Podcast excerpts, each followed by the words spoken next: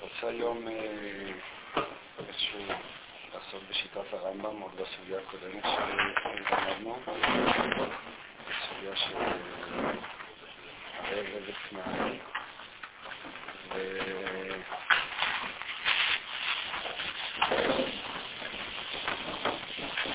נספיק, אם נספיק אני אתחיל בסוגיה של נתן ואמרה, בכל מקום העיסוק לא יהיה בעזרת השם לשיעור בסוף השבוע, יש לזה גם יתרונות, בכך זה יאפשר לכם קצת ככה לעבור על הסוגיה וללמוד כאן. זאת סוגיה שעיקרה שיטות הראשונים כאן, כפי שאנחנו גם נעשה בסוגיה עצמה, מי שרוצה, יש לראות ספר של הרב בוסטמן, הוא מביא שם איזה שבע שיטות של ראשונים בסוגיה הזאת, אז אנחנו נעסוק בעזרת הסוגיה בשיעור הבא. היום אני רוצה לעסוק בשיטת הרמב"ם.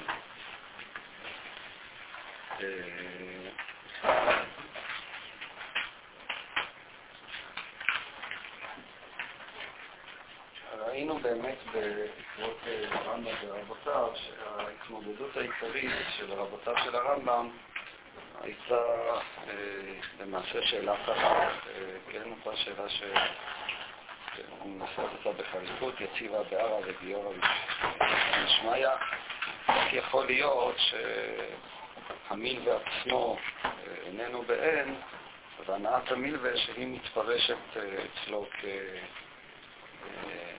כהנאה הממונית של השימוש במעות, איך עצמה, איך היא אחרת הנאה באין. זאת למעשה הייתה השאלה של, של, הרב.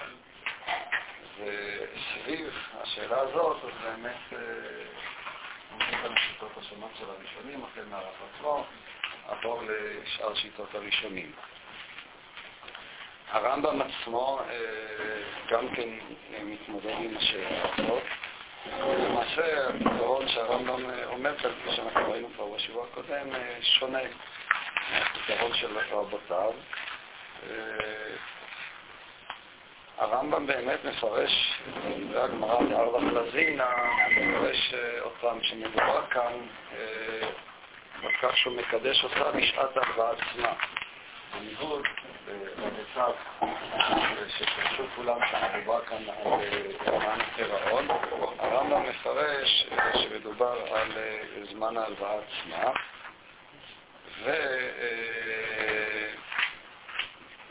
וכפי שהרמב"ם אומר, הנוסחה שהרמב"ם משתמש בה, אפשר לומר שצריך דבר קיים ליהנות ממנו או ליהנות ממנו. הלשון של הרמב"ם, שאנחנו ראינו אותה,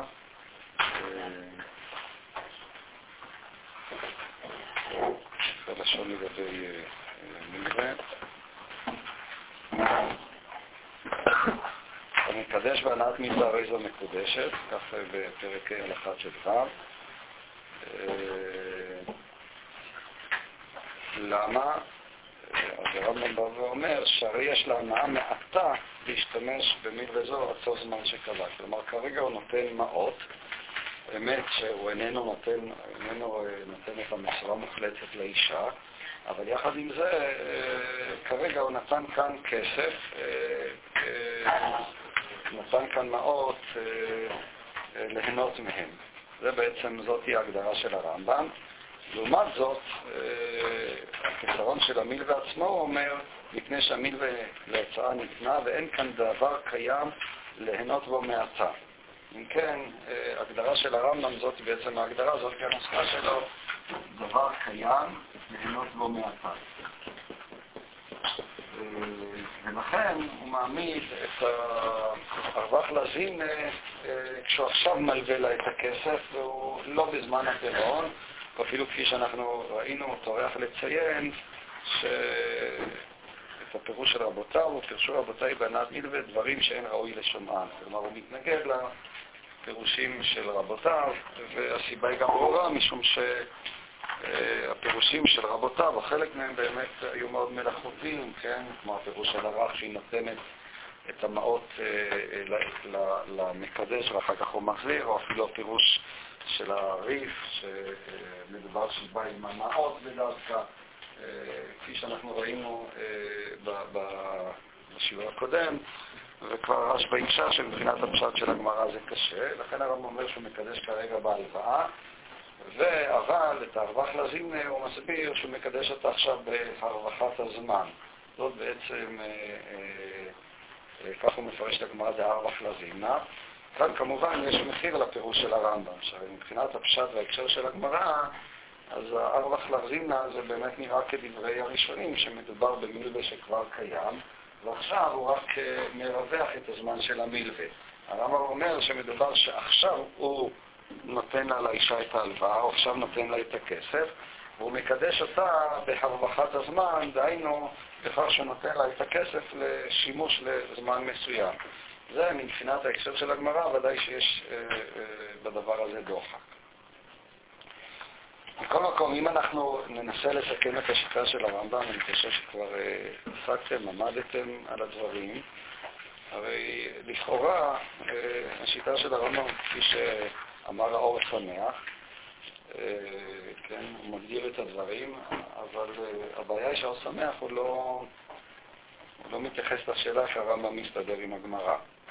המתבונן, כך הוא כותב אצלנו ההלכות הללו של הרבי אבק מעניהו שמח, לא, לא, לא, לא הצגתי אותו בדפים שלפניכם, מקווה שראינו, ראיתם אותו בפנים.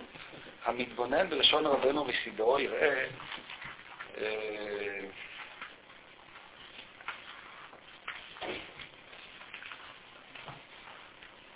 אני שיש לי קצת לא שמח, אני רואה שאני שומע, עליתי כאן על הקטע לא נכון. יש מישהו לפניו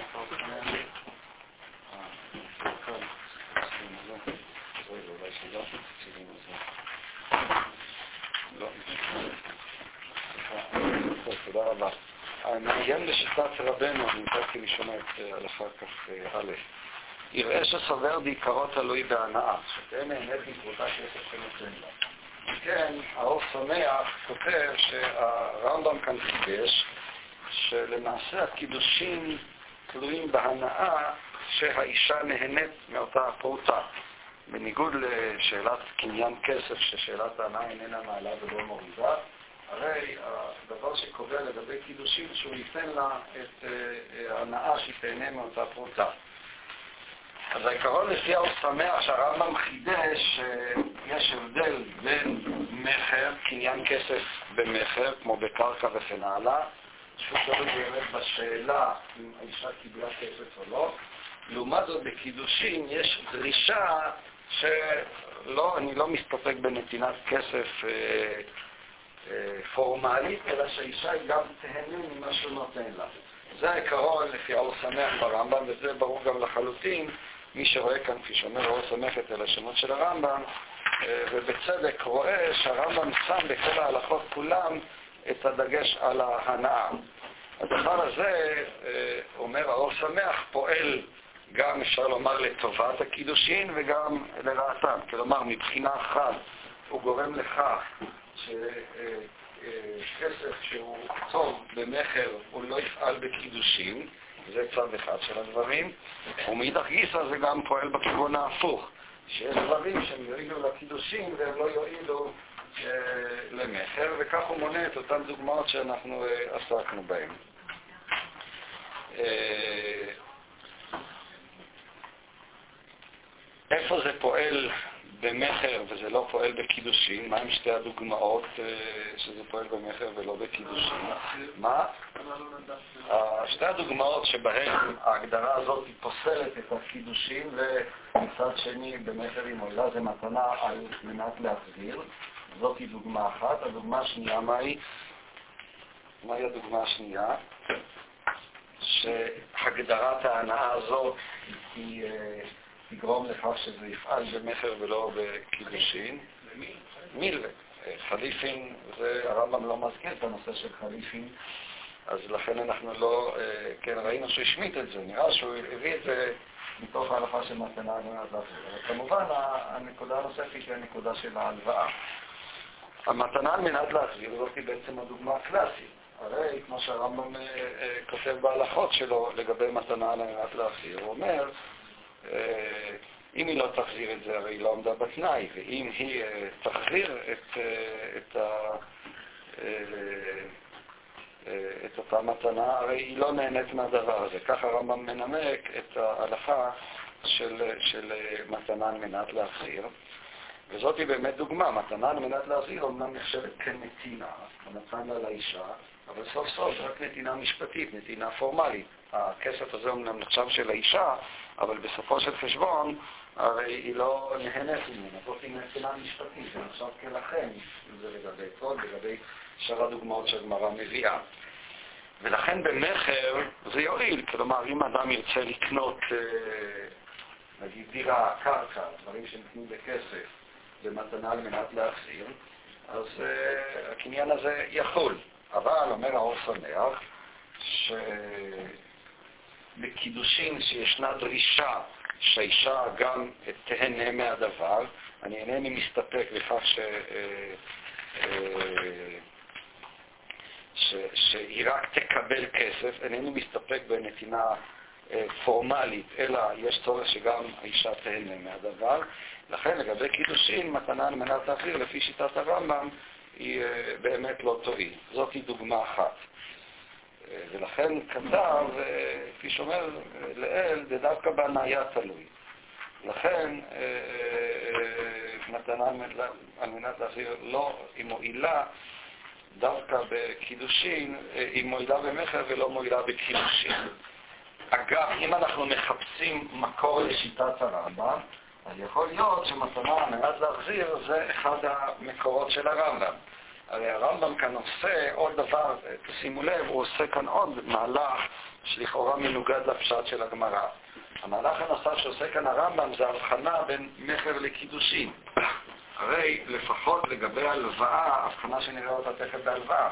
גם בהלוואה, כפי שאנחנו ראינו, אני לא אחזור עכשיו על הדברים, הרמב"ם מבחין בין מכר, במכר הוא קובע שאדם יכול לקנות בהלוואה, אם מישהו חייב לי כסף, ועכשיו אני בא ואומר, אוקיי, אתה לא מחזיר לי את הכסף, אז במקום הכסף אני עכשיו אקנה את הקרקע שלך, אקנה את הדירה שלך, באותם, כפי שאמרתי, מקרקעין לא קונים כסף, באותם מקומות שקניין כסף מועיל.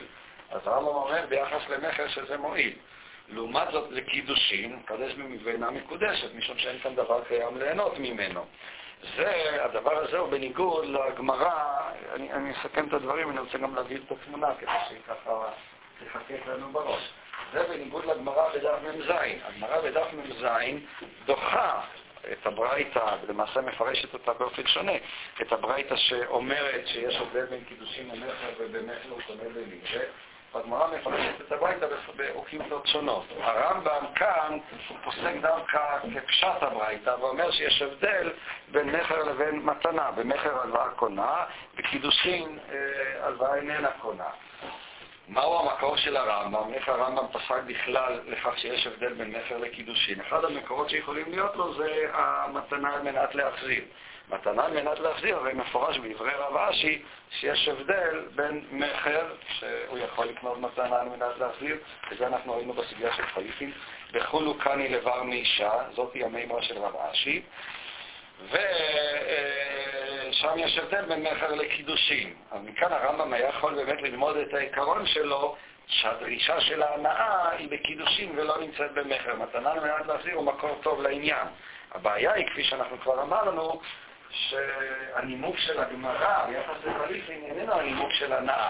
הנימוק של הסוגיה של הסתמא דגמרא, של הסוגיה הסתמאית, בדף ג' עמוד א', לפי שנשאר נקנית בפחות משווה פרוטה, ולא הנימוק שהרמב"ם מביא של מתנה על מנת להחזיר. אז אם אתם זוכרים, ואני מקווה שאתם זוכרים, אז רצ, רצים, רציתי לטעון, כשלמדנו את הסוגיה הזאת, שהרמב"ם באמת סובר שהגמרות חולקות אחת על השנייה, והוא פסק כמו המימרה של רב אשי בדפי עמוד ב', נגד הסתמה של הגמרא של הפחות משווה פרוטה. מכל מקום, מה שאני רוצה לומר, תשימו לב, מבחינת המשמעות, הרמב"ם עושה כאן צעד, שייתכן שכבר נמצא אצל חלק מרבושיו, צעד שיוצר הבחנה מהותית בין מכר לבין קידושין, וזאת הנקודה המרכזית. קידושין אינם מכר רגיל, יש כאן אה, קביעה אה, חותכת, קביעה בעלת משמעות מאוד... אה, אה, אה, אה, בעלת משמעות, אה, הייתי אומר, אה, אה, שיש לה משקל. מכר, אה, הקניין המשפטי, הפורמלי, המסחרי מועיל. בקידושין יש תביעה של הנאה. הדבר הזה יכול היה ללמוד אותו, אפילו מתבקש ללמוד אותו במתנה על מנת להחזיר. מתנה על מנת להחזיר זה למעשה נתינה פורמליסטית, נתינה משפטית, זאת איננה נתינה ממשית, שם צריך להחזיר את המתנה, ויחד עם זה אני רואה שבאמת הוא מועילה בקידושין לא. הרמב"ם קבע את אותו דבר גם ביחס אה, להלוואה, הבחין בין מכר שהלוואה קונה בו, ככה הרמב"ם פוסק, הזכרנו אותו כבר גם כן, אני לא אחזור ואצטט שוב את ההלכות כולן. יחד עם זה, אה, לגבי קידושין, הוא הולך לפי דברי הגמרא שקובעת שקידושין הלוואה לא מועילה. אה, מה המקור של הרמב"ם כאן? אמרתי, יש לנו מתנה מלך שאולי זה מקום להבחנה מכר לקידושין. כאן אה, זאת שאלה, לא ברור לגמרי מה המקור של הרמב"ם. המקור היחידי שאני ראיתי שמביאים הוא המקור שהמגיד וישנה מביא אותו, הוא מביא אה, לקמן את הסוגיה, שגם אותה למדנו, אה, אני כל הזמן אומר מה שלמדנו, וזה שתהיה לכם הרגשה שבכל זאת הספקנו אה, ללמוד כמה דברים. הסוגיה, אם אתם זוכרים, שכל הנעשה דמים באחר. ראינו שם את הסוגיה של דמי שור, שנכון לקנות בקניין כסף ודמי שור. אם אחד מכר לשני שור ואחר כך הוא עכשיו רוצה בדמים הללו לקנות את החמור, הגמרא אומרת שזה מועיל. הראייה הזאת כבר נמצאת אצל הרי ניגש, לכאורה דמי שור זה הלוואה, ובכל זאת אנחנו רואים שאפשר לקנות את החמור בדמי השור לא בקניין חליפין, אומרת שם הגמרא, אלא לקנות את זה בקניין כסף. אם כן, אומר המגיד משנה, וכפי שאמרתי, זאת היא ראייה אה, אה, שכבר הרי ניגש בתשובות שלו, בתשובה שצילמתי, היא מובאת שם בשם השואל. שלכאורה מכאן ראיה שאפשר לקנות במכר, שהרי דמי שור הם מועילים כקניין כסף. הרי ניגש עצמו דוחה את הראייה הזאת, אבל אז יש מקום לבוא ולומר, שכמו שאומר המגיד משנה, שהגמרא הזאת מהווה מקור לרמב"ם לפסוק שהלוואה קונה במכר. בכל מקרה שימו לב שזאת ראייה שולית, ראייה, הגמרא זה לא הנושא שם של הגמרא, זאת ראייה שאפשר לדייק אותה מתוך הגמרא ובפשטות לא היינו באים ולוקחים איזושהי ראיה שולית מתוך האוקימתא של הגמרא, שזה כאמור לא הנושא שלה, ודוחים סוגיה מפורשת בדף, למד, בדף מ"ז, שאיננה מבחינה בין אה, אה, מכר לבין קידושין בעניין אה, אה, הלוואה. זה המקור היחידי שאני ראיתי שמביאים כאן אה, בשיטת הרמב"ם. אה, אני אנסה גם מתוך הסוגיה שלנו אה, אה, ללמוד עוד מקום. מכל מקום, אלה שתי הדוגמאות שבהם אני רואה שהנאה גורמת לכך שמשהו לא יועיל בקידושין, אבל הוא כן יועיל לגבי מכר.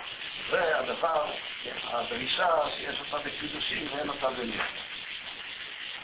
אבל, אומר שמח, הדברים הללו פועלים גם באופן הפוך.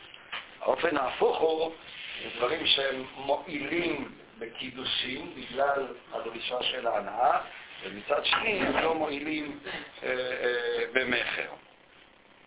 וכאן אנחנו מגיעים מההלכות, אם עד עכשיו עסקנו בהלכות של אביי, עכשיו אנחנו מגיעים להלכות של רבא. האור שמח אומר ובצדק שבכל ההלכות כולם כאן דין ערב, דין עבד כנעני, הרמב"ם מדגיש את העובדה שיש כאן הנאה. תן לי נר לפלוני מתנה ואתקדש אני לך, ונתן ואמר לה, הרי את מקודשת לי בהנאת מתנה זו, אף על פי שלא הגיעה לידה כלום, הרי נהנית ברצונה שנעשה ונהנית לי בגללה. ככה גם דין שניהם, הוא אומר, את מקודשת לי בהנאת מתנה זו. כך אפילו בדין עבד כנעני, אומר הרמב"ם, שהוא אומר לה, אותו אדם שנותן אה, את הכסף לאותו פלוני, הרי שהוא נותן את אותו כסף לאישה ואומר, התקדש פלוני בשבילך, הרי את מקודשת לי בהנאה זו הבאה לך בגללי, וכך גם לגבי אה, אדם חשוב. הזכרנו כבר שהרמב"ם, מה העמדה שלו ביחס למכר בהלכות הללו של דין ערב, עבד כנעני וכן הלאה. אתם זוכרים מה, איך הרמב"ם מעתיק אותם ביחס למכר? מה? הוא מעתיק את דין ערב ועבד כנעני ודין שניהם וידיו חשוב במכר או שהוא לא מעתיק אותם? מה... מה... במכר הוא מעתיק.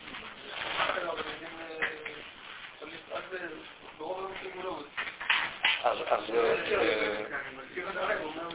לגבי מכר הוא מזכיר, בהלכות מכירה פרק א' הלכה ו', האומר לחברו תן מנה לפלוני ויקנה ביתי לך, כיוון שנתן קנה בית מדין ערב, בהלכות מכירה פרק א' הלכה ו'.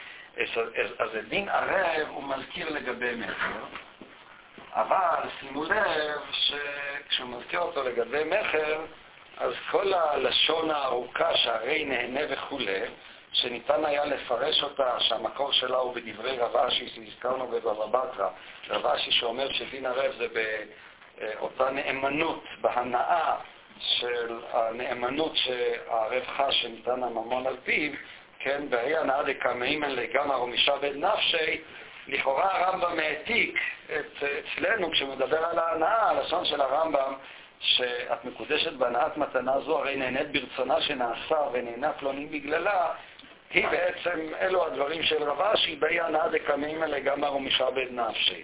לכאורה זה אותו דבר עצמו.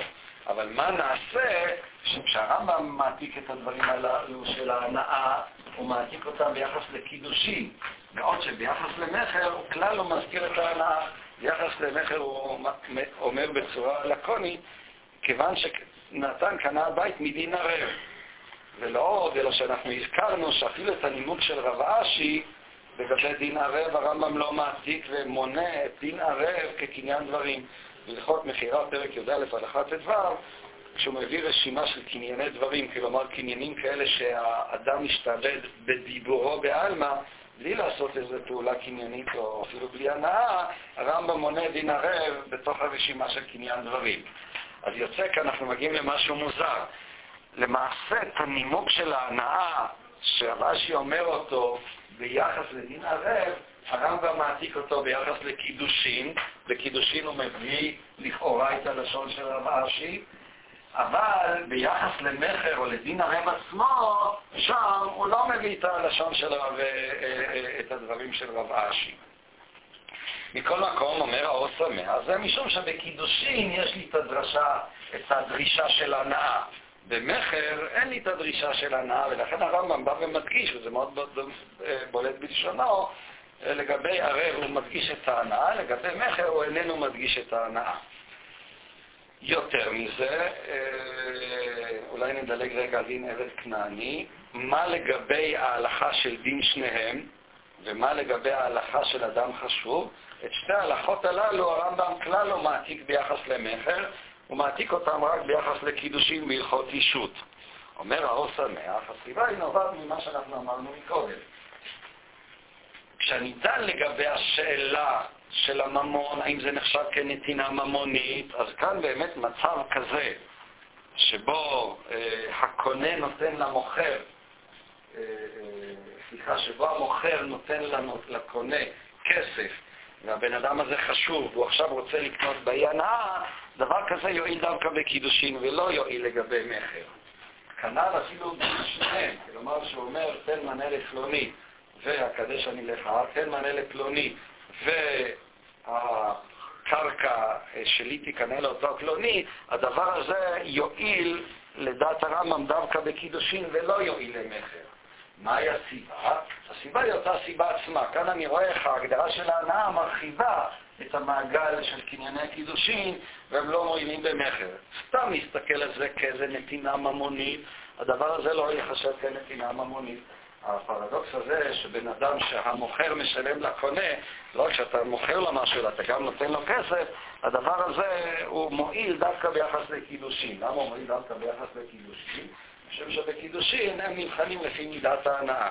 אז כאן יכול להיות מצב של אדם חשוב, תשימו לב לעוקץ שיש כאן. יש כאן מצב, הרי מה שקורה כאן אה, כבר בגמרא זה מהפכה, שבמקום שאישה תיתן, שאיש ייתן לאישה, פתאום האישה נותנת לאיש, הוא אדם חשוב, מכובד, היא איזה, אני יודע, לכלוכית, ועכשיו אה, היא רוצה להתחתן עם הנסיך, אז במקום שהנסיך ייתן לה את הכסף, היא נותנת לו את הכסף ומקודשת בגלל ההנאה שנגרמת לה או משהו כזה. זו קביעה מאוד מהפכנית. ומצד שני, הרמב"ם אומר, הדבר הזה משנה כאן, כפי שנראה את כל הצביון של המושג של נתינת קידושים, זאת היא גם כן הבחנה בין מכר לבין קידושים. הרמב"ם, אם כן, לא מביא את, של, את ההלכה של הרב הוא מביא, אבל לא מסביר את ההנאה. ההלכה של עבד כנעני, הוא, בצד אחד הוא מביא אותה גם כמיקופי. ההלכה של הרב, בעצם המקור שלה הוא לא בסוגיה של הרב כפי שהזכרנו.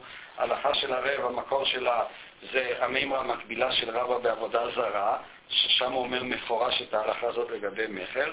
את ההלכה של עבד כנעני, הרמב"ם למעשה אה, גם כן לא מביא אותו לגבי מכירה, הוא מביא אותה לגבי אה, קניין סודר. בהלכות מכירה, פרקי הלכה ז', הקנה אחד כלי למוכר, כדי שיקנה הלוקח, אותו הממכר זכה הלוקח.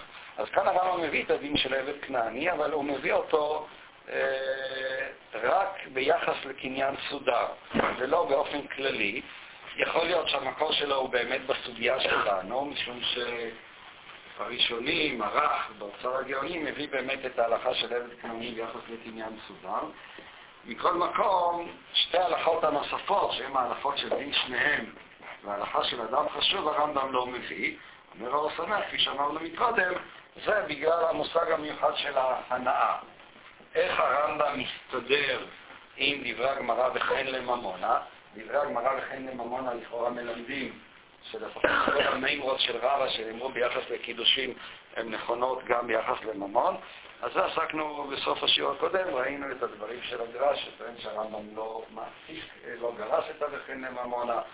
אה, יש עוד אה, טרן שטוען שהווכן לממונה הוא מצטמצם רק ביחס לדין עבד כנעני בגלל היקש אישה לממון, יש כאן תירוצים שונים של הגמרא. בכל מקרה, השורה האחרונה, שגם כאן... מה? הוא גרשת לכן ממון, רק את הצריכות, לא? רק לפי, יש כאן... כן. לפי הרב, הוא גרש את זה, הוא סובר שזה רק... לפי הגרר, כן, את אביכן לממונה אתה צודק, הוא לא גרס את הסליחותא, את אביכן לממונה הוא גרס, אבל אה, הוא נתן לה פירוש אחר, פירוש אה, כפי שרציתי לומר הוא בעצם פירוש מחקרי, במובן הזה שהגמרא אומרת שהנה רבא אה, יצר את אותו מבנה של נתינה, כסף שנותן הקונה למוכר, וסליחה, שהמוכר נותן לקונה, והוא קונה באותה אה, הנאה. זה אם כן המבנה של, של הדברים של הרמב"ם. האור שמח מביא עוד דוגמה לכך. תראו את זה בפנים, אני לא אחזור עכשיו על הדברים. הדוגמה של,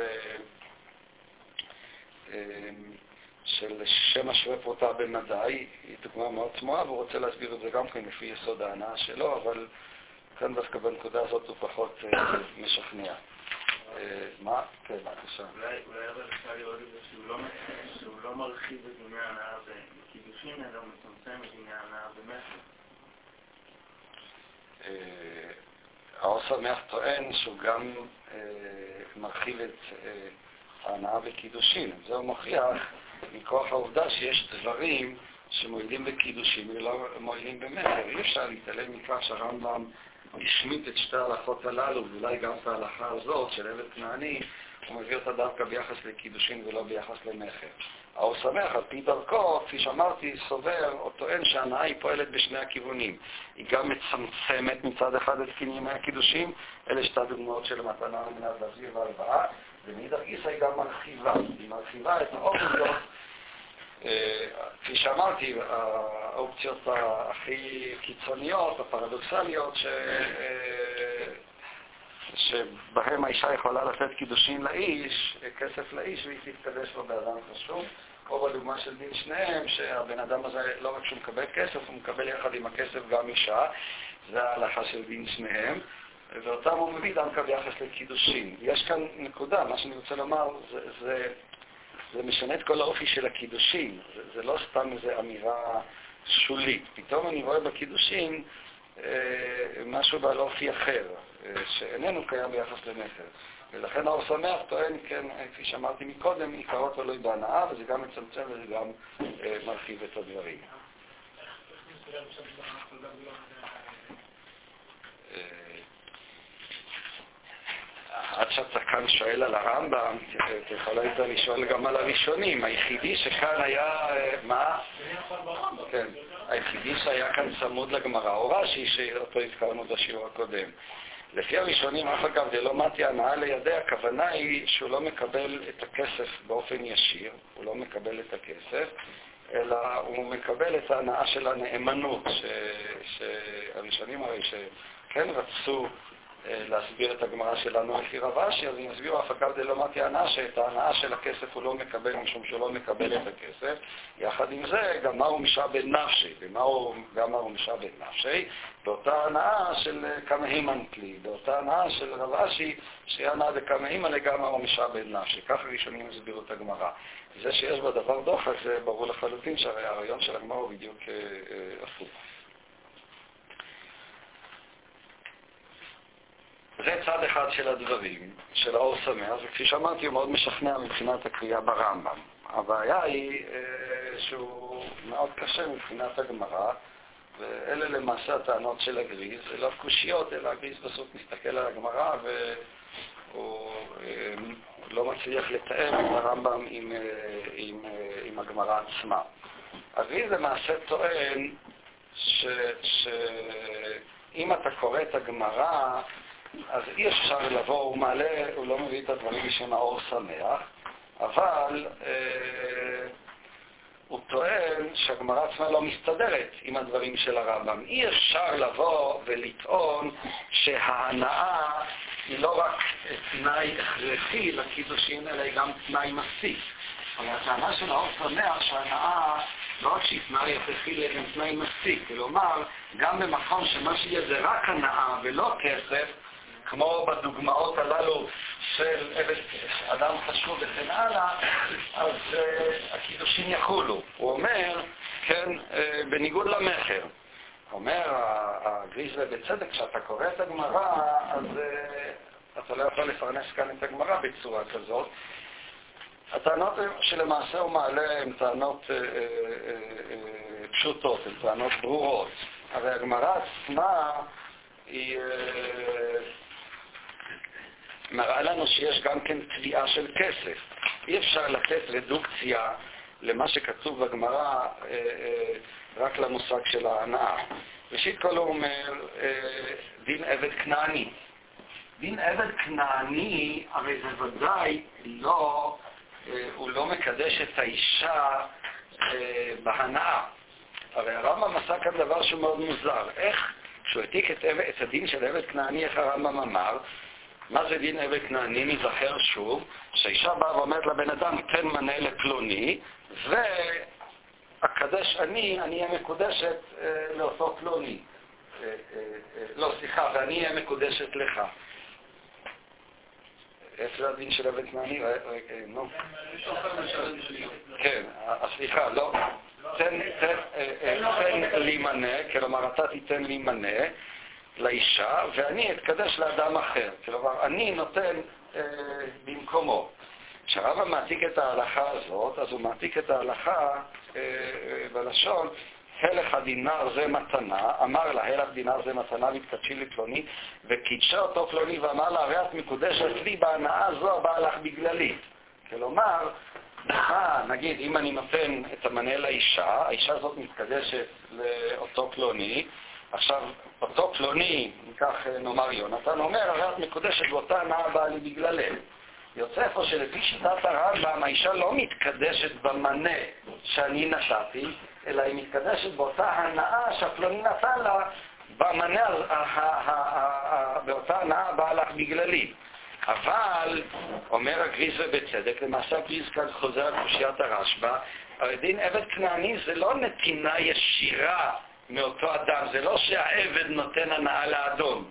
לא. כל דין עבד כנעני פירושו אחד, דין עבד כנעני פירושו שאין צורך שהקונה, העבד, ישלם בעצמו, מישהו אחר יכול לשלם בשבילו במקומו. זו הדין של העבד כנעני. הרמב"ם נתן איזו רדוקציה לדין עבד כנעני להנאה שהעבד נותן עכשיו לאדון בכך שמישהו אה, נותן לו מנה בגללו. אבל זה לא דין עבד כנעני, זה אני לא צריך ללמוד מעבד כנעני. אם הוא מקדש אותה בהנאה, זה כבר נתינה ישירה שעוברת מהקונה למוכר. ואם עבד כנעני, הוא ודאי לא הלכה, כמו שטוען הרשב"א. הרשב"א הרי שאל את זה על הרמב"ם. מה הרמב"ם אומר שמקדש אותה בהנאה, הוא לא מקדש אותה בהנאה, זה לא עבד כנעני.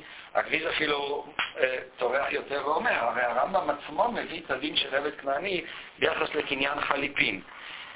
במקרה שכן, כמו שאנחנו נוהגים בחתונה, כן, איך עושים בחתונה את אה, קניין הכתובה, אה, הרב מוציא את המטפחת ונותן אותה לחתן, והחתן מגביה את המטפחת ובכך הכתובה נכנסת לכלה. זה גם כן דין, דין עבד כנעני במובן הזה שלא לא הכלה נותנת שהיא הקונה במקרה הזה את החפץ לחתן, אלא מישהו, במקרה הזה הרב, נותן את החפץ, את המטפחת במקום הכלה, ובכך שהוא קונה מהרב את המטפחת, אז הוא משתעבד עכשיו, החתן אה, מקנה לכלה. אבל אם הכלה הייתה מקנה בהנאה שנגרמת בזה שנותנים לו מטפחת, אז זה לא יכול היה לעבוד מדין חליפין, שהרי הנאה אין הכלי. בחליפין צריכים בדווקא לתת כלי. הקניין של הכתובה זה לא התחייבות? הקניין של כולל גם התחייבויות, אבל בכל זאת קונים את זה בחליפין. מה הבעיה לך שזה התחייבות? ההגבהה של המשפחת זה לא התחייבות על הכתובה? או שזה התחייבות על הכתובה? לא, אנחנו למעשה בכתובה עושים שלושה קניינים. קניין הסעודה, קניין החליפין, עדי החתימה ועדי המסירה. כן? אז, אז קניין החליפין לא יכול לעבוד בדין עבד כנעני באמצעות ההנאה. ההנאה היא לא עושה קניין סעודה. זאת בעצם הראייה שלו, אבל הדברים, כפי שאמרתי, הם נובעים מגופם. שואל שזה לא, היא לא תהיה מקודשת. בגמרא כתוב שהיא מקודשת מדינה ערב, לא מדינה נער. בגמרא כתוב שזה דין עבד כנעני. ולפי הרמב"ם זה לא קשור לעבד כנעני, זאת למעשה השאלה אה, אה, של הרשב"א. עוד מוסיף הגריס ואומר, שוב, לחדד, הגריס בעצם אומר את הפשט של הגמרא. הרי כל העוקץ של רבא, כפי שאנחנו אמרנו, בכך, כבר למדנו על זה, שרבא למעשה מנוגד לאביי. בעוד שאביי מדבר על ההנאה ונותן רדוקציה של כסף להנאה, רבא עושה בדיוק את המהלך ההפוך, הוא הופך את זה לכסף במובן המופשט של הכסף. דין ערב ובית כנענים, כולם נתינות משפטיות מופשטות, כל שכן לשניהם, שזה כבר ודאי לא נתינה. הוא לא נתן והאישה לא קיבלה, ובכל זאת זה עובד. הוא מוכיח את זה גם מהצריכותא של הגמרא. הצריכותא של הגמרא הרי עושה צריכותא למה רבא צריך להשמיע את הדבר גם לקידושים וגם בממון. אבל אם באמת יש הבדל ממלכתי, כפי שהרמב"ם סובר לפי האור שמח בין קידושין לבין ממון, בקידושין מה שקונה זאת ההנאה, ובממון לא ההנאה היא זאת שקונה, אלא הממון עצמו, הכסף עצמו, נתינת הכסף. אם כן, ודאי שצריך להשמיע לי את ההלכה גם בקידושין וגם בממון. הרי אלה שני קניינים שונים לחלוטין. כאן הקניין נעשה בהנאה, וכאן הקניין דין עבד כנעני, למשל, הוא פועל בקידושין לא מדין עבד כנעני בכלל, הוא פועל בקידושין בגלל ההנאה שניתנה ישירות אה, מאותו אדם שההנאה באה בגללו אה, לאישה. אם כן, טוען הגריז אה, ובצדק, ועוד אם נימה דקידושין שני, בעיקר הדין מקניינים אחרים, אם כן, הרי אז בעיקר אלפותא מעבד כנעני, זאת השאלה הקודמת, וב' הוא גם שואל איפה השאלה הזאת? שהוא אומר, דילה ואכילה והצריכין הרפותא מערב, והרי מבואר וכו' וכו', והרי בגמרא מבואר להדיא דקידושין ומכירת לא יוכל דינא נינו, וקרעי צריכותא ביניהם. ואם כן, אם עושים צריכותא, לפי, לפי העמדה הזאת של האור שמח, וזאת היא ודאי קושייה קשה, לפי העמדה הזאת של האור שמח, אז אין שום טעם לעשות את אותה צריכותא עצמה. לכן המסקנה של האור שמח, שהוא רוצה לטעון שצריכים, יש שתי דרישות. כלומר, בניגוד הגריז, בניגוד לאור שמח שאומר שהנאה היא תנאי גם הכרחי וגם מספיק, אז הוא רוצה לטעון שהיא תנאי הכרחי אבל איננו תנאי מספיק. זאת אומרת, אלא דהרמב"ם, אלא ודאי דגם מקידושין הקניין נעשה על ידי עצם הכסף ממש ולא בהנאה לבד, אלא דהרמב"ם מוסיף גם תמה דהנאה. משום דהרמב"ם סבירה לידי בקידושין עשגי ולא הנאה, וזהו שכתב דגם הנאה יש כאן. אם כן, אה, לפי הגריז, ולכאורה כדי לחמוק מהבעיות שהוא העלה, אז הוא בעצם אומר, הייתי אומר, מצרף כאן את העמדה של רבא שהיא באמת מדברת על קניין הכסף, אבל לדעתו הרמב"ם מוסיף עוד אלמנט שהוא בקידושין האלמנט של ההנאה. אבל ההנאה איננה חלופה לכסף, אלא ההנאה היא תנאי נוסף לכסף. זה בעצם ההגדרה שהוא רוצה אה, אה, אה, לומר. האם הגריס פותר לנו את הבעיה? מה אתם אומרים? הוא פותר את הבעיה של... אה, הוא פותר את הבעיות כאן של הגמרא, או לא פותר את הבעיות של הגמרא? מה, מה אתם אומרים? הגריס לא מובן איך חדיש של איש חשוב אה, ראשית כל, כפי שאתה אומר בצדק, לכאורה ההלכה של אדם חשוב היא לא מובנת, כי ההלכה של אדם חשוב לכאורה מלמדת בבירור שמדובר כאן רק על הנאה, זה לא על כסף והנאה, הרי באדם חשוב לא ניתן כאן כסף, ניתן כסף זה לא מועיל, הרמב"ם לא העתיק את זה. ואם כן, אה, אה, אה, איך פועל הדין של אדם חשוב, אתה טוען, ובצדק. האם מבחינת הפשט של הגמרא, או הוא משביע רצון? מה, מה אתם אומרים? לא מבחינת הפשט של רמב"ם, אולי לפי המהלך הכולל של הסוגיה, אז יכול להיות שזה אם אתה קורא את הסוגיה כפשוטה, היית יכול באמת להגיע למין מסקנה כזאת? מה שקורה כאן, הרי על פניו זה דבר, אה, אה, מי שמסתכל מבחינת הפשט, גם בגמרא, גם ברמב"ם, אז, אז זה קשה. ראשית כל, הגריז לא מסביר לנו למה צריכים את שני התנאים, אבל הוא לא אומר לנו גם איפה הרמב"ם למד את המקור שצריך הנאה, מה פתאום הרמב"ם מוסיף את זה? אבל קורה כאן דבר מוזר לפי הגריז. הגמרא מזכירה רק את הנושא של הממון. כל הסוגיה שלנו, חוץ מאדם חשוב, כלל לא מזכירה את התביעה של ההנאה. רבא שלומד דין ערב, עבד תנעני וכן הלאה. לפי ההסבר הזה, כפי שאמרנו, זה פשוטם של הדברים, אל תסתכלו על זה כגריז. זה מה שכתוב בגמרא. כתוב רק דבר אחד, כתוב רק, כתובה רק התביעה לדרישה של נתינת כסף מופשטת. כל הנושא של הנאה כלל לא עלה כאיזשהו טיעון, כאיזה ארגומנט בסוגיה. יתרה מזאת, אני אומר, הרי הגריז לא ענה על שאלת הצריכותא. אני אומר, אה, הרי אה, זה ממש פלא. הרי הוא שאל בשביל מה צריך הצריכותא. אם אומנם כסף והנאה הם שונים במהות, אז למה הגמרא עושה צריכותא? הרי ברור שזה לא אותה הלכה עצמה. אני שואל, ולפי הגריז זה כן טוב? הרי לפי הגריז, בכסף מספיקה נתינה מופשטת, כן? בקידושין יש גם תביעה של הנאה. אז מה הגמרא עושה צליחות? הרי ודאי, לפחות בצד הזה, מכסף לא הייתי יכול ללמוד על קידושין. אבל פה הוא לומד מקידושין. מה? אבל הגמרא עושה את הצריכותא לשני הכיוונים. הגמרא עושה את הצריכותא גם למה צריך... וצריכת יש מינן קידושין וכן הלאה. ויש מינן ממונה משום להתייעל למחילה. הגמרא עושה את הצריכותא בשני הכיוונים. אז הדבר הזה הוא ודאי תמוה ולא מובן. אם באמת קידושין יש דרישה של הנאה, זה ודאי שצריך להשמיע את ההלכה הזאת ביחס לקידושין, ולא הייתי יכול להסתפק רק בממון. והגמרא עושה את הצריכותא גם אומרת, אם היה כתוב ממון, שואלת הגמרא, למה צריך להשמיע לה גם בקידושין? לפי הגריז באמת, לפחות קידושין, יש בו איזושהי דרישה עודפת, וממילא צריך ודאי להשמיע את ההלכה הזאת של ההנאה.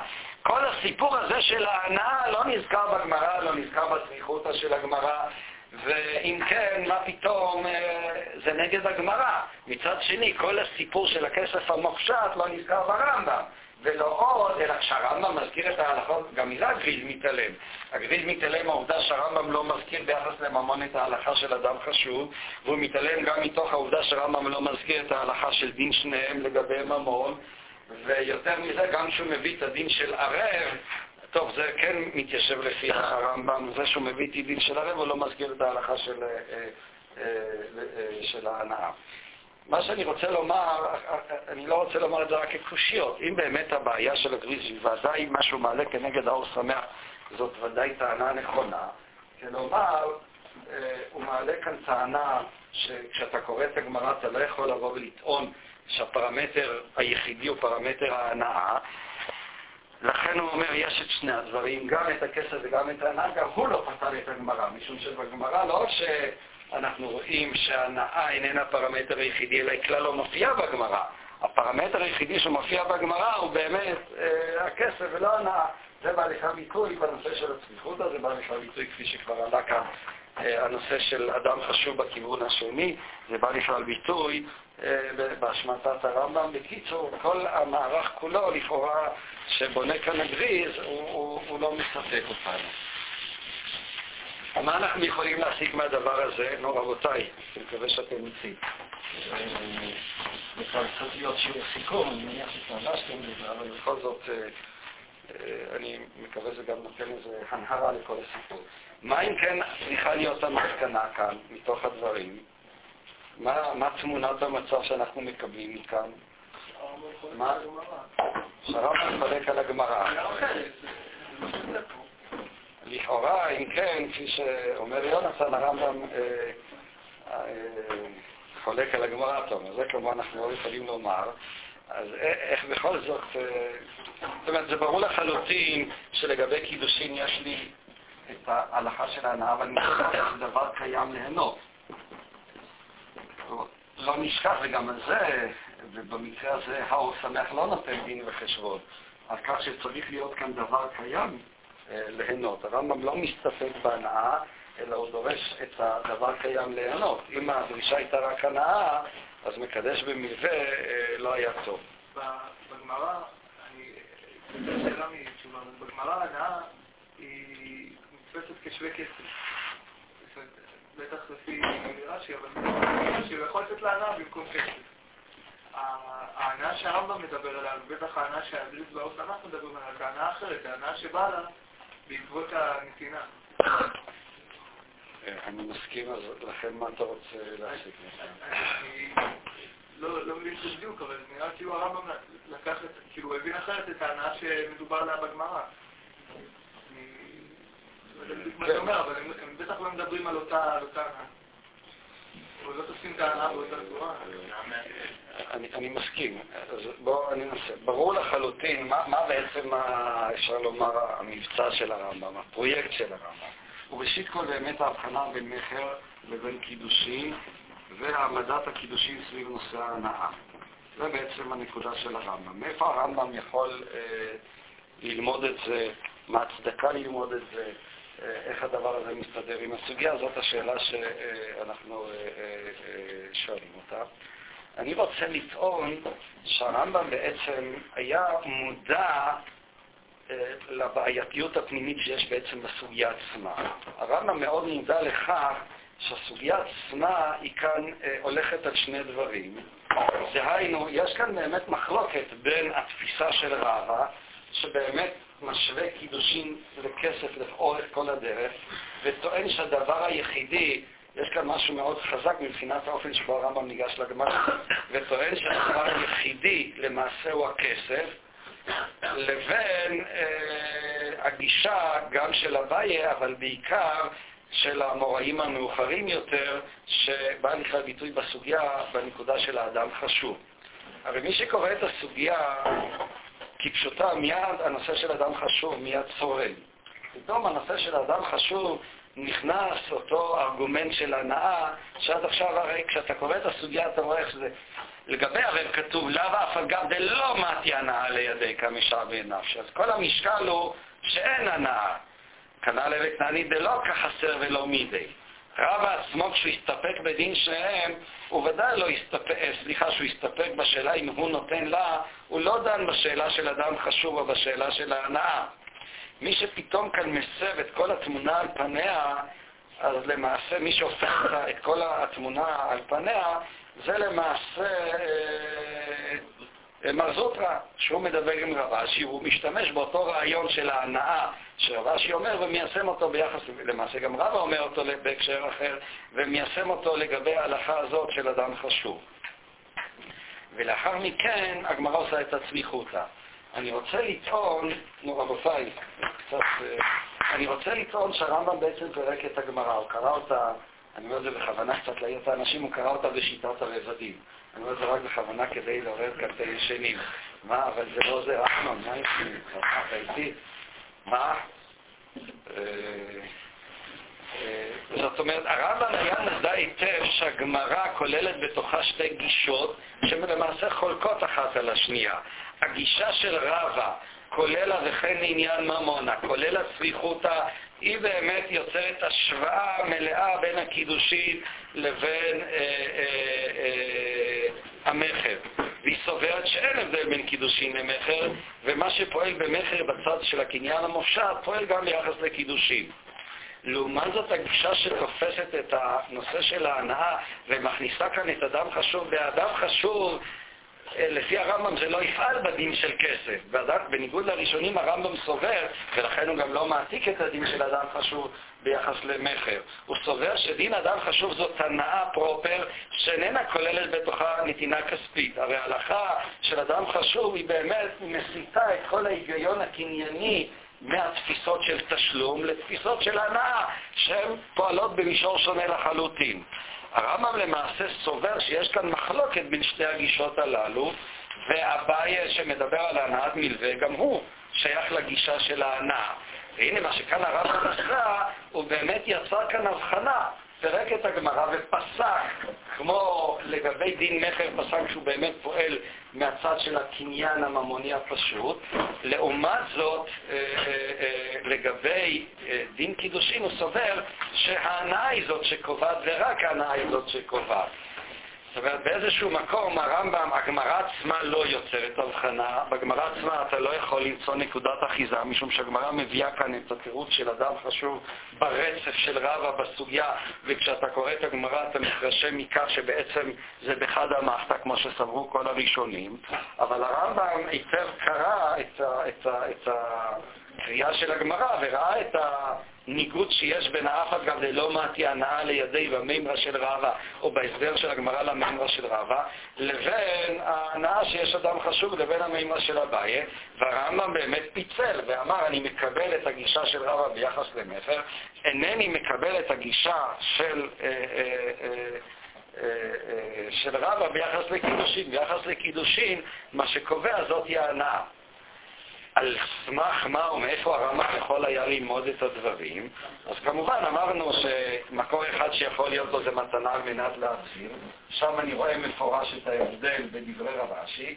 מקור שני, מה שאתה מביא כמקור להלוואה, יכול להוות גם מקור לצורך הדיון שלנו, כלומר, מקור להבחנה בין מכר לקידושים ביחס להלוואה יכול להוות גם מקור לגמרא שלנו, אבל מעבר לזה אני רוצה לטעון שרמב"ם יש לו מקור מאוד חשוב. מהו המקור שלו? מה? הגמרא לא קיבלה את... אה, כן, זאת אומרת, אבל מצד שני הגמרא כאילו רואה את זה כפרשנות ברבא, היא לא טוענת שיש כאן סתירה בין העמדה של רבא, הרי אחר כך היא ממשיכה באותו רצף, ובכן עניין ממונה. המקור הנוסף של הרמב"ם זה הרמב"ם עצמו. זאת אומרת, הרמב"ם הוא מקור מספיק חשוב, וזה באמת אחד ההבדלים הבולטים שבין ובין הרמב"ם לשאר ראשונים. הרמב"ם לא רואה את עצמו רק כמעסיק, הרמב"ם רואה את עצמו גם כיוצר שיטה.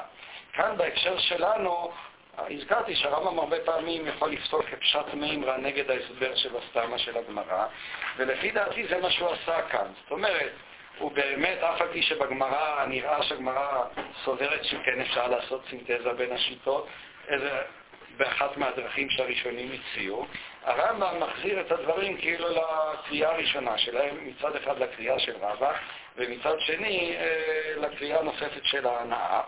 אבל אז, זה, זה, עד עכשיו זה לא דבר נורא. תמיד אני יכול לבוא ולטעון, אוקיי, יש לו לרב המקור מתנה אמת להזהיר, יש לו מקור בדמי שור, שם הוא נמצא את ההבחנה.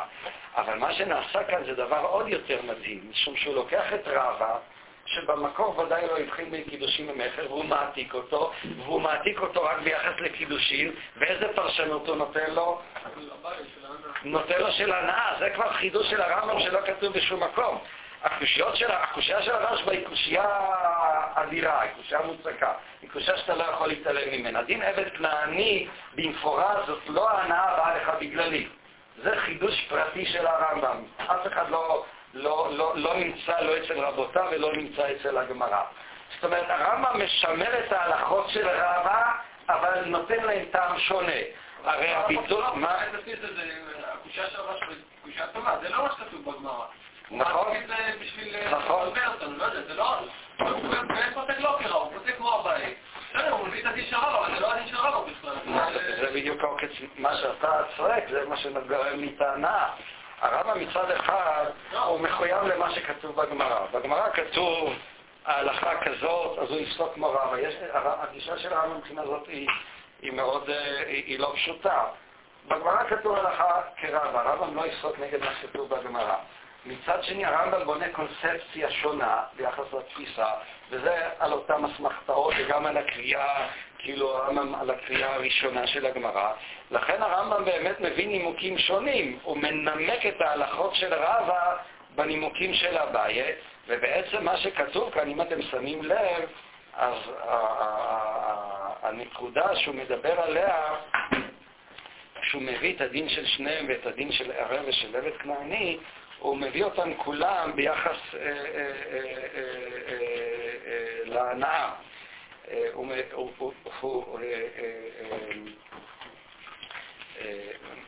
מסביר את כולם כהנאה. וגם כאן יש איזשהו, הייתי אומר, איזשהו חידוש ברמב"ם. איך הוא בעצם מסביר למשל את ההלכה של ערב? הוא אומר שהוא אומר לה, הרי את מקודשת לי בהנאת מתנה זו שנתתי על פיך, הרי זו מקודשת.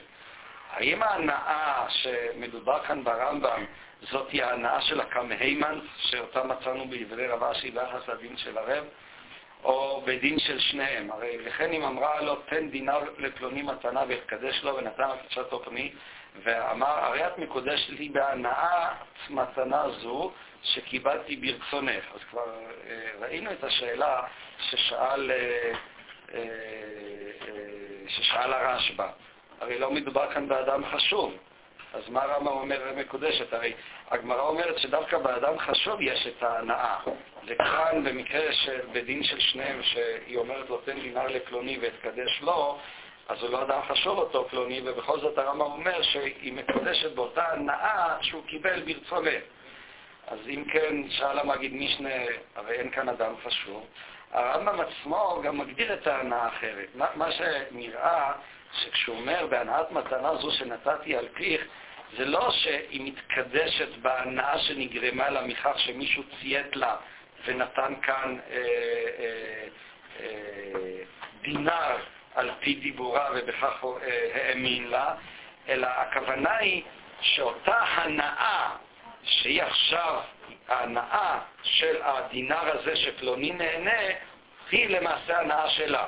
כשאני אומר למישהו, במקום לתת לי כסף, תן לו כסף, הרי בעצם זה אומר שכשהוא נתן לו כסף, אז ההנאה שלו היא ההנאה שלי. זה הכוונה של הרמב"ם, שהיא מקודשת, הרי נהנית ברצונה שנעשה ונהנה פלוני בגללה. ההנאה שלה מהפרוטה, מהדינר שניתן, ההנאה שלו, היא בעצם הופכת להנאה שלה. כיוון שהיא מעוניינת שאותו בן אדם ייהנה, הרי ההנאה הזאת זה צורת השימוש וההנאה שיש לה מאותו דינר עצמו.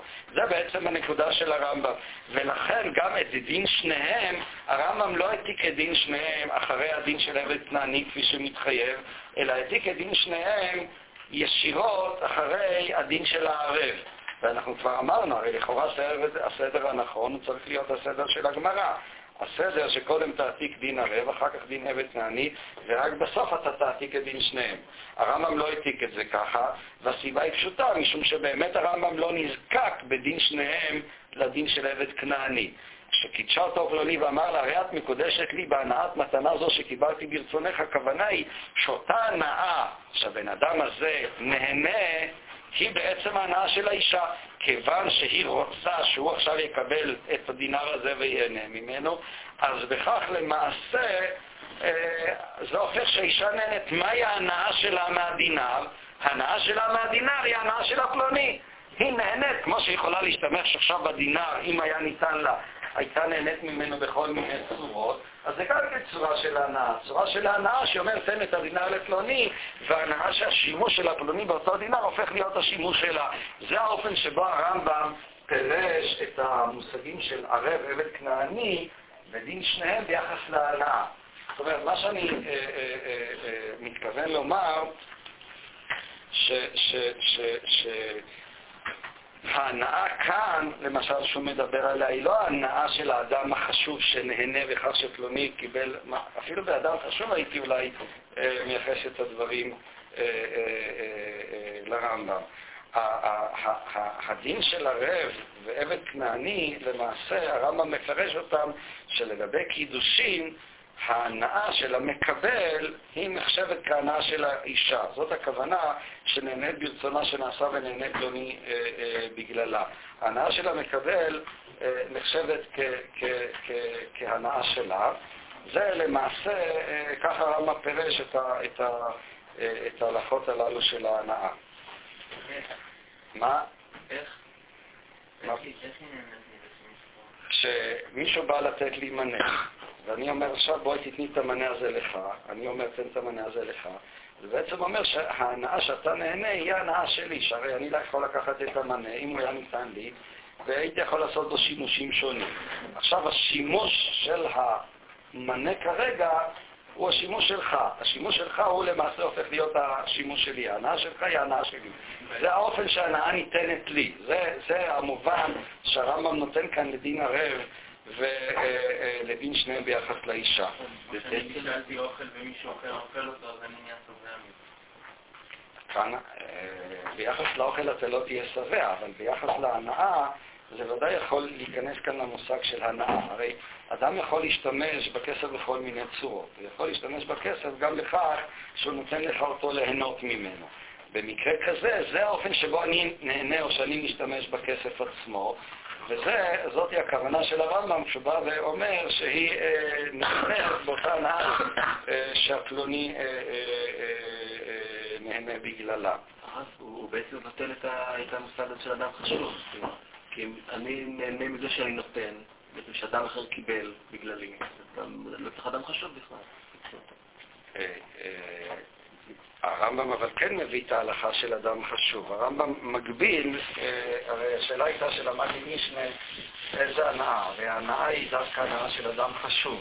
והרמב"ם מביא את ההנאה לאו דווקא ביחס לאדם חשוב. וכך אני בא ואומר, לא, ההנאה היא איננה הנאה שנגרמת מכך שאתה קיבלת והנכונות שלך לקבל את המתנה הופכת להיות נתינה לאישה, שזה באמת דווקא באדם חשוב, אלא ההנאה שלך, כיוון שאני מעוניין שאתה תקבל את הדבר, אז זה שאתה משתמש בדינה, זה למעשה השימוש שלי, זאת היא ההנאה שלי. יחד עם זה, לגבי אדם חשוב, הרמב"ם כן דורש את התביעה של אדם חשוב.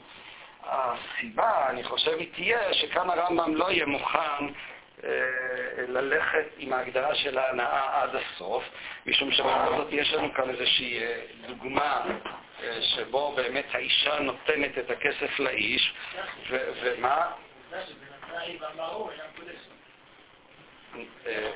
זה מה שהראשונים כבר דיברו, כן. לכן שם הרמב"ם כן יוצא את ההגבלה של אדם חשוב. אדם חשוב, דווקא באדם חשוב, אז אז באמת ההנאה קלתו תהפוך להיות אה, הנאה שלו.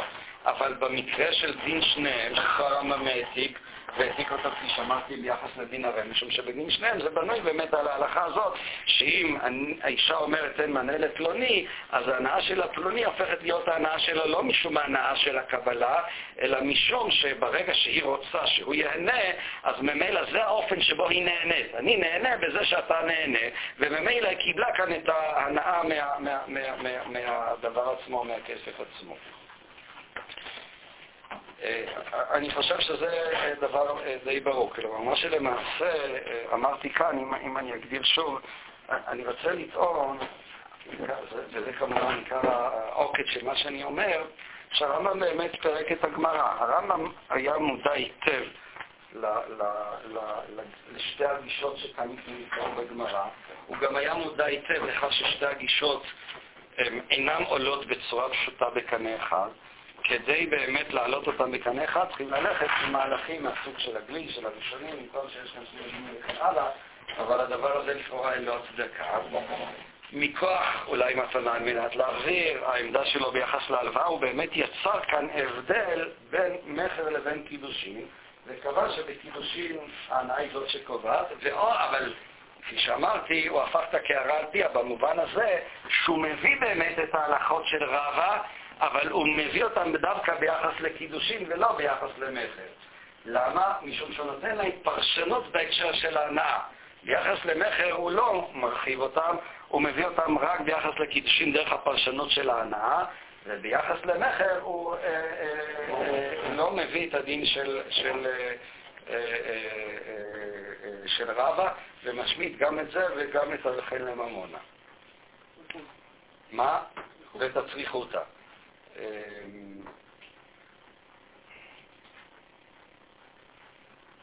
כלומר, מה שהוא בעצם משמיט בסופו של חשבון, דין ערב ועבד כנעני הוא כנראה כן מבין. דין ערב, כפי שאמרתי, מכוח עבודה זרה, דין עבד כנעני הוא מביא אותו ביחס לחליפין. מה שהוא לא מביא זה הלכה של אדם חשוב, שהיא ודאי מבוססת רק על הנאה, כמו שאמר האור שמח. ודין שניהם, אף על פי שלכאורה כן יכול היה להביא דין שניהם ביחס לממון, גם כן מהשיקול של רבא, הוא בכל זאת משמיט אותו. אה, כאן באמת אה, צריך לשקול למה באמת הרמב"ם השמיט אותו, יכול להביא אותו ביחס לממון, אבל בלי ההקשר הפרשני של הנאה, אלא להביא אותו להקשר הממוני של רבא. הרמב"ם לא, לא, לא הביא אותו, אולי משום שגם לא ראה את עצמו מחויב. ברגע שהוא נותן את הפרשנות לרבא דווקא ביחס לקידושין, ממילא הוא כבר לא מחויב להביא את הדבר הזה ביחס לממון ולקבל את החידוש אה, למעשה האמת היא שרבא עצמו נשאר בספק, כיוון שהוא נשאר בספק, אז הוא לא, אבל חשוב, אבל חשוב עכשיו זה לא, אה, כן, אתה צודק, על דין שניהם רבא לא הסתפק, אז היה כן יכול להביא אותו, בכל זאת אה, הוא השמיט אותו. זאת אומרת, הוא השמיט אותו כיוון שפרש את הכל מבחינת ההנאה.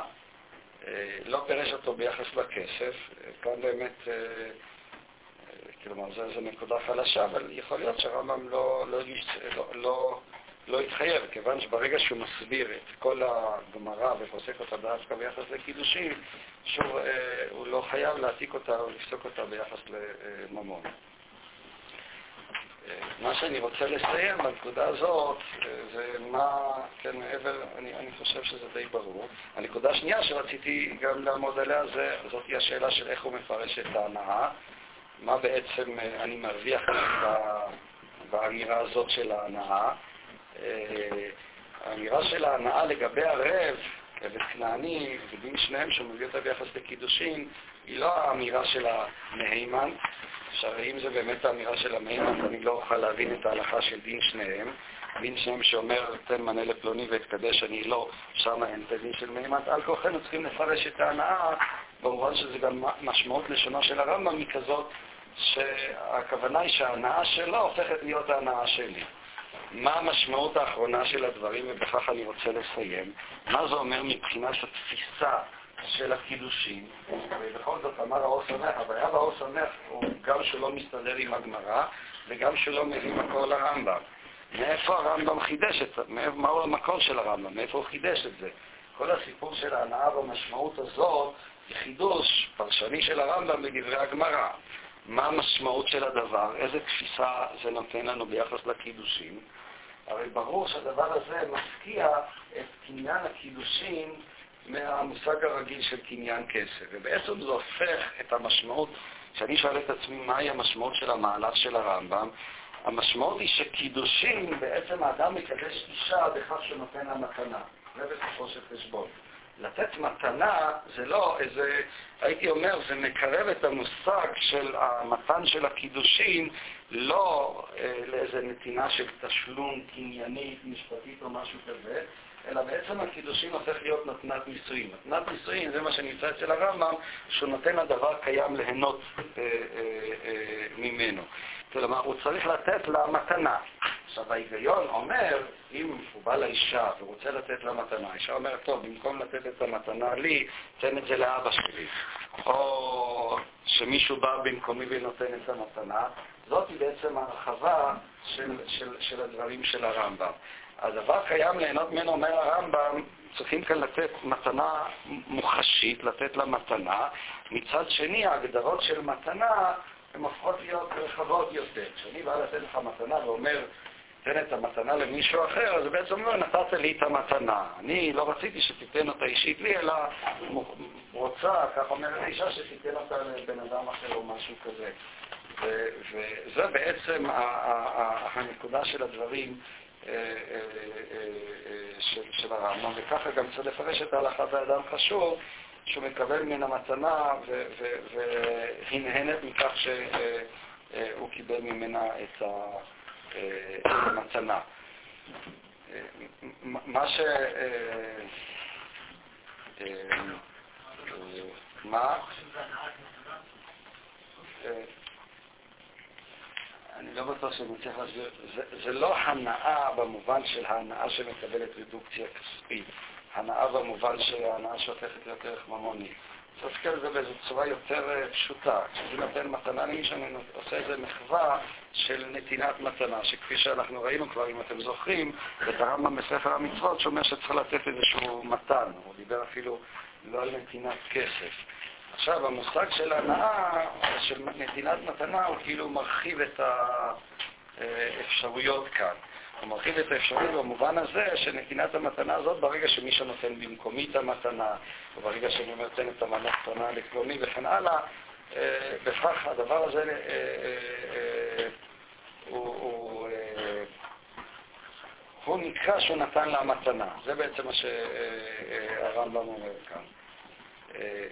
אני, אני רוצה לומר שבכך למעשה זה מתנגד לשני דברים. זה מתנגד גם לתפיסה שבו הכסף הופך להיות איזה כסף של uh, תשלום, כסף קנייני, שהרמב"ם מתנגד לזה, אבל זה גם מתנגד למושג של המעשה קידושין, דוד דיבר עליו, שזה נתינה ריטואלית, של נתינה שהיא רק איזשהו טקס. יש כאן, אה, יש כאן את הצד הטקסי, אבל הצד הטקסי הוא לא הצד של הנתינה הפורמלית, הצד הטקסי הוא בכך שהוא נותן לה מתנה, ובכך, כמו שהרמב"ם אמר, אמר בספר המצוות, הוא מייחד את האישה אה, אה, לעצמו, מייחד אותה לו.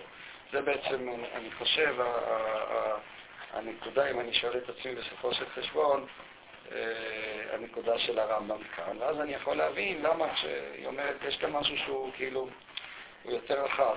למה כשהיא אומרת, תן את זה לאותו בן אדם את המתנה, אז זה נחשב שהיא קיבלה בעצמה את המתנה. למה כשהיא אומרת, תן מענה לי פלוני והקדש אני לא, אז ייחשב כאילו היא קיבלה, כיוון שהוא נותן לה פלוני במקומה, ואפילו שאותו פלוני לא נתן, אז עדיין הדבר הזה, כיוון שהוא נותן את המתנה בשביל הפלוני הזה, אז הפלוני הזה עכשיו יכול uh, לקדש אותה בכך שהוא קיבל את, ה, uh, uh, את המתנה ולומר, ואת מקודשת לי במתנה הזאת שקיבלתי ברצונך, והקבלה הזאת שקיבלתי ברצונך היא למעשה נחשבת כהנאה שיש לה ושאת קיבלת אותה ממני.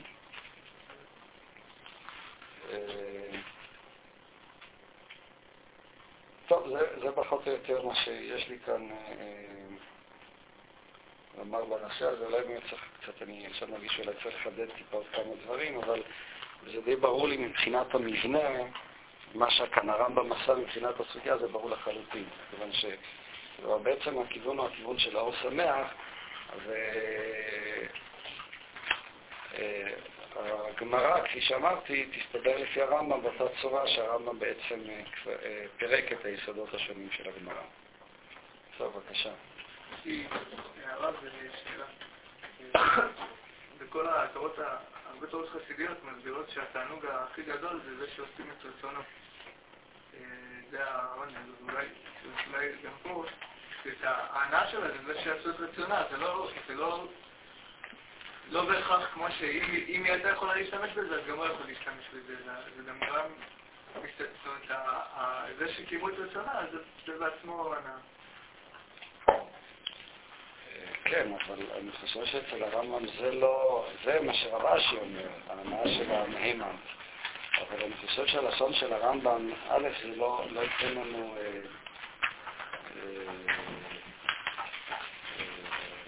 אה, אה, זה לא ייתן לנו דין וחשבון על ההלכה של דין שניהם. בהלכה של דין שניהם, שם אתה לא תוכל אה, להסביר את זה כך. שם הרמב"ם אומר, היית מקדשת לי בהנאת מתנה זו שקיבלתי ברצונך. אז אה, לא הוא זה שעשה את רצונה. אם אתה אומר שזו הנאה של עשיית הרצון, מי שעשה את הרצון זה אותו פלוני. זה, זה הנותן, מי שנתן את הכסף, אבל מי שהיא מתקדשת לו זה אותו פלוני שקיבל אותו. כמו- כמו בן אדם חשוב שהוא הסכים, הוא הסכים אז לקבל. כאן אנחנו חוזרים שוב לשאלה, הרי הוא איננו אדם חשוב. לפי דעתי זה די ברור שהרעיון הוא שההנאה שלו, שהיא מעוניינת בה, הופכת להיות ההנאה שלה, וממילא הדבר הזה נחשב כאילו ניתן לה אותו מטבע. הוא אומר, כיוון שאני קיבלתי ברצונך, אולי נשאל שאלה נוספת, אה, איך הוא נתן? איפה האלמנט של הנתינה שלו? הרי אין כאן דין עבד כנעני, אבל הוא צריך לתת גם כן. הוא צריך לתת הנאה. איפה מופיע כאן בדין של שניהם הנתינה שלו? הרי את מקודשת לי בהנאת מתנה זו שקיבלתי ברצונך. אז אני מבין שההנאה שהיא מעוניינת שתהיה שלו, אז אה, היא נחשבת הנאה שהיא קיבלה. ומה הוא עשה, מה הוא נתן. כאן? הוא קיבל. ובכל זאת, זה לא יהיה לגמרי כמו אדם חשוב. למה?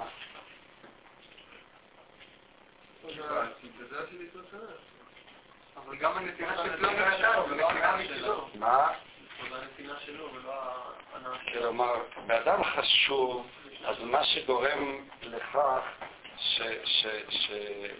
שההנאה של הקבלה שלו היא גם הנתינה וגם מה שיוצר את הקבלה. בגלל שהוא אדם חשוב, אז היא נהנית. כאן ההנאה היא מהרצון שלך לתת לי, והנתינה שלו תהיה הקבלה. וגם זה, אה, זה שאני עכשיו קיבלתי, זה הופך להיות אה, המתנה שלי, כאילו אני נתתי אה, לך הנאה בזה שעכשיו קיבלתי את ההנאה, וזה פועל לא בגלל שהוא אדם חשוב, אלא בגלל שזהו הרצון שלה. זה בעצם הנקודה כאן. מה זה אומר מבחינת התפיסה של הקידושים? איך, איך, אה, מה, מה הדבר הזה אומר? איך יכול להיות שזה שאני מקבל ברצונך הופך להיות גם איזה נתינה שלי? למה זה? מה, מה הפואנטה כאן? איך הייתם אומרים את זה? מה בעצם בכלל כל ההיגיון של ההנאות כאן? איך הייתם מפרשים את זה? ההנאה הזאת שבאה לך בגללי פתאום הופכת להיות קידושין. איזה, מה- זה? האם ההנאה... הרי כשאותו פלוני נתן, אז פלוני נתן. זה אומר, כיוון שההנאה הזאת באה לך בגללי, הפלוני הזה נתן בגללי, אז לך מקודשת אף כפי שלא נתן לה מקדש כלום. מה, מה...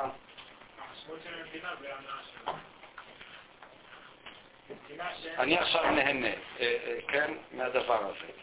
את מעוניינת שאני נהנה, אהנה, אה, אה, לא, אה, אין לך דינר, אני, כל הזמן מבלבל, אין לך דינר והתקדשי לפלוני. אז היא קיבלה עכשיו דינר מאותו פלוני, הוא אומר, אני מקדש אותך בהנאה הבאה לך בגללי. מה, מה הפואנטה כאן? אוקיי, הנאה באה בגללו, למה זה ייחשב פתאום כנתינה שלו? יש כאן הנאה שלו. מה? הוא צריך לתת. עכשיו, הוא אומר, אני גרמתי לזה שאת תקבלי. למה, למה זה שגרמתי לזה שתקבלי, פתאום הופך להיות נתינה שלו?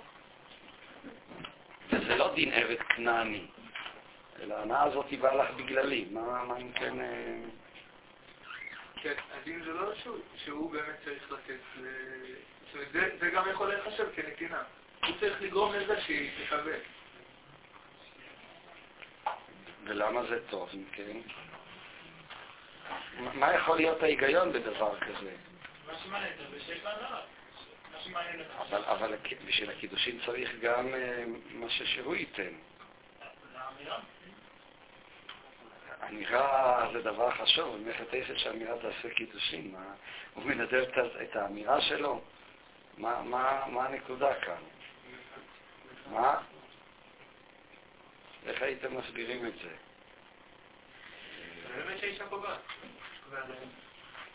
אבל לא אומר לה, הרי את מקודשת.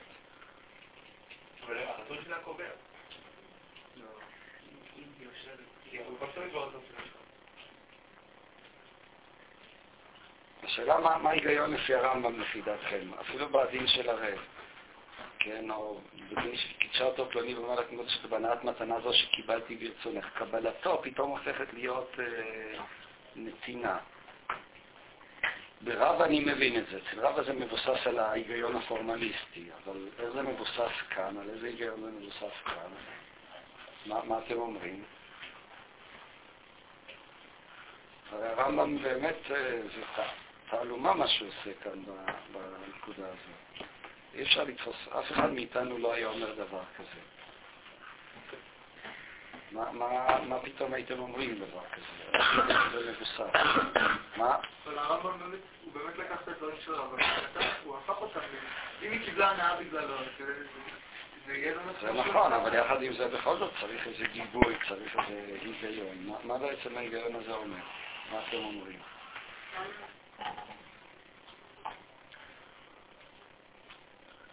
זה היגיון אה, לוגי חמור כזה, היגיון הכרחי. מה בעצם הרב אומר? אה, קיבלתי מתנה בגללי, וממילא בזה אני מקדש אותך.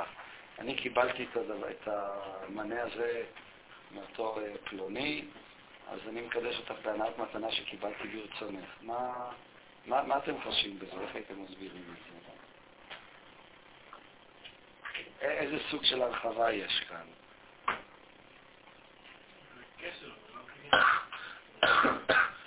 לא, מה שאתה טוען, וזה גם, אני מסכים איתך, יש כאן הקלה, הייתי אומר, אה, זה לא רק הקלה במובן שצריך לומר נתינת כסף, אלא צריכה להיות כאן איזו מחווה של נתינת מתנה, שבכך הוא מסמן את זה שהוא יחד אותה. ואז במובן הזה, ברגע שיש כאן איזה מתנת נישואין, מיש, אני נותן, היא נותנת, אני מקבל וכן הלאה, זה עצמו כבר אה, מהווה את המחווה, כיוון שאין כאן למעשה איזו תביעה של קניין במובן החמור של המילה, במובן של, אה, של אה, תשלומים, במובן של תשלום משהו כזה. צריך להיות כאן, כמו שהרם אומר בספר המצוות, איזו נתינת מתנה שתסמן את העובדה שהיא מייחדת לו. אז ברגע שאני יכול באיזשהו מקום לייחס את נתינת המתנה לו ואת קבלת המתנה לה באיזושהי צורה, זה עצמו כבר יספיק על הקידושין. אז ברגע שאותו פלוני נותן את המתנה בשביל הקידושין שלי, הוא אומר בעצם דבר, בואו בוא נחזור רגע להיגיון הפשוט, איך זה, איך זה נמצא בחיים. בחיים אה, בא אותו פלוני, אומר, את רוצה להתחתן איתו, הכל טוב ויפה, במקום שהוא ייתן לך מתנה, אני אתן לך את זה, אני אתן לך איזה סט פורצולן יפה או משהו כזה. אז זה גם כן טוב. למה זה טוב? הייתה כאן נתינת מתנה. הוא אומר, הבן אדם הזה בא ואומר, אני מקדש אותך באותה הנאה שקיבלת בגללי. אבל הבן אדם הזה נתן את זה בשבילי, בשביל מתנת הנישואין, אז בזה יחולו הקידושים, וזה מועיל גם לרמב"ם. כלומר, מה שבעצם נאמר כאן, שאין כאן איזה מין חומרה משפטית, פורמליסטית, או מעשה קידושין במובן החמור של המילה, להפך, יש כאן איזה מין אמירה מקילה כזאת. כל דבר שאני יכול, אה, זה בעצם הרוח של הדברים של הרמב"ם. כל דבר שבאיזשהו מקום אני יכול לקשור אותו כאן כנותן ולקשור אותה כמקבלת, זה יספיק לנו כדי לעשות את פעולת הקידושין. זה בסופו של חשבון מה שהרמב"ם אה, אומר כאן. אבל אז בעצם יוצא שהרמב"ם חותר כאן סביב המושג הקנייני החמור מצד אחד, וגם סביב המושג. של המעשה קידושין החמור, ויוצר כאן איזה משהו שהוא הרבה יותר רחב, הרבה יותר קל מהבחינה הזאת, של בכך אה, הוא מסמן את העובדה שהוא מייחד את אותה אישה. זה מה שאני רואה כאן ברמב"ם, ואת כל זה הוא עושה כדי לגבות את הבעיה. מה שבאמת נשאר לי לא ברור לגמרי, למה הוא לא בכל זאת אה, לוקח את. הרחבה לממון, אלא אם כן נאמר כדברי הגר"א, וכן לעניין ממון, הרמב"ם לא רואה את זה אה, כמוסר על ההלכות של רב או משהו כזה, והשמיט את הצריכותא, או שהוא פרש את זה דווקא לעניין אה, אדם חשוב או משהו כזה. אה, טוב, זה בעצם בנקודה הזאת נסיים כאן. טוב, הסוגיה הבאה, כפי שאמרתי, נעסוק ב... ונתן ואמרה, בעזרת השם ביום חמישים, מקווה שמאוד... אבל מי שגמר את הסוגיה הזאת יספיק אז שיתקדם הלאה בשאר הנושאים של האמירה. אוקיי,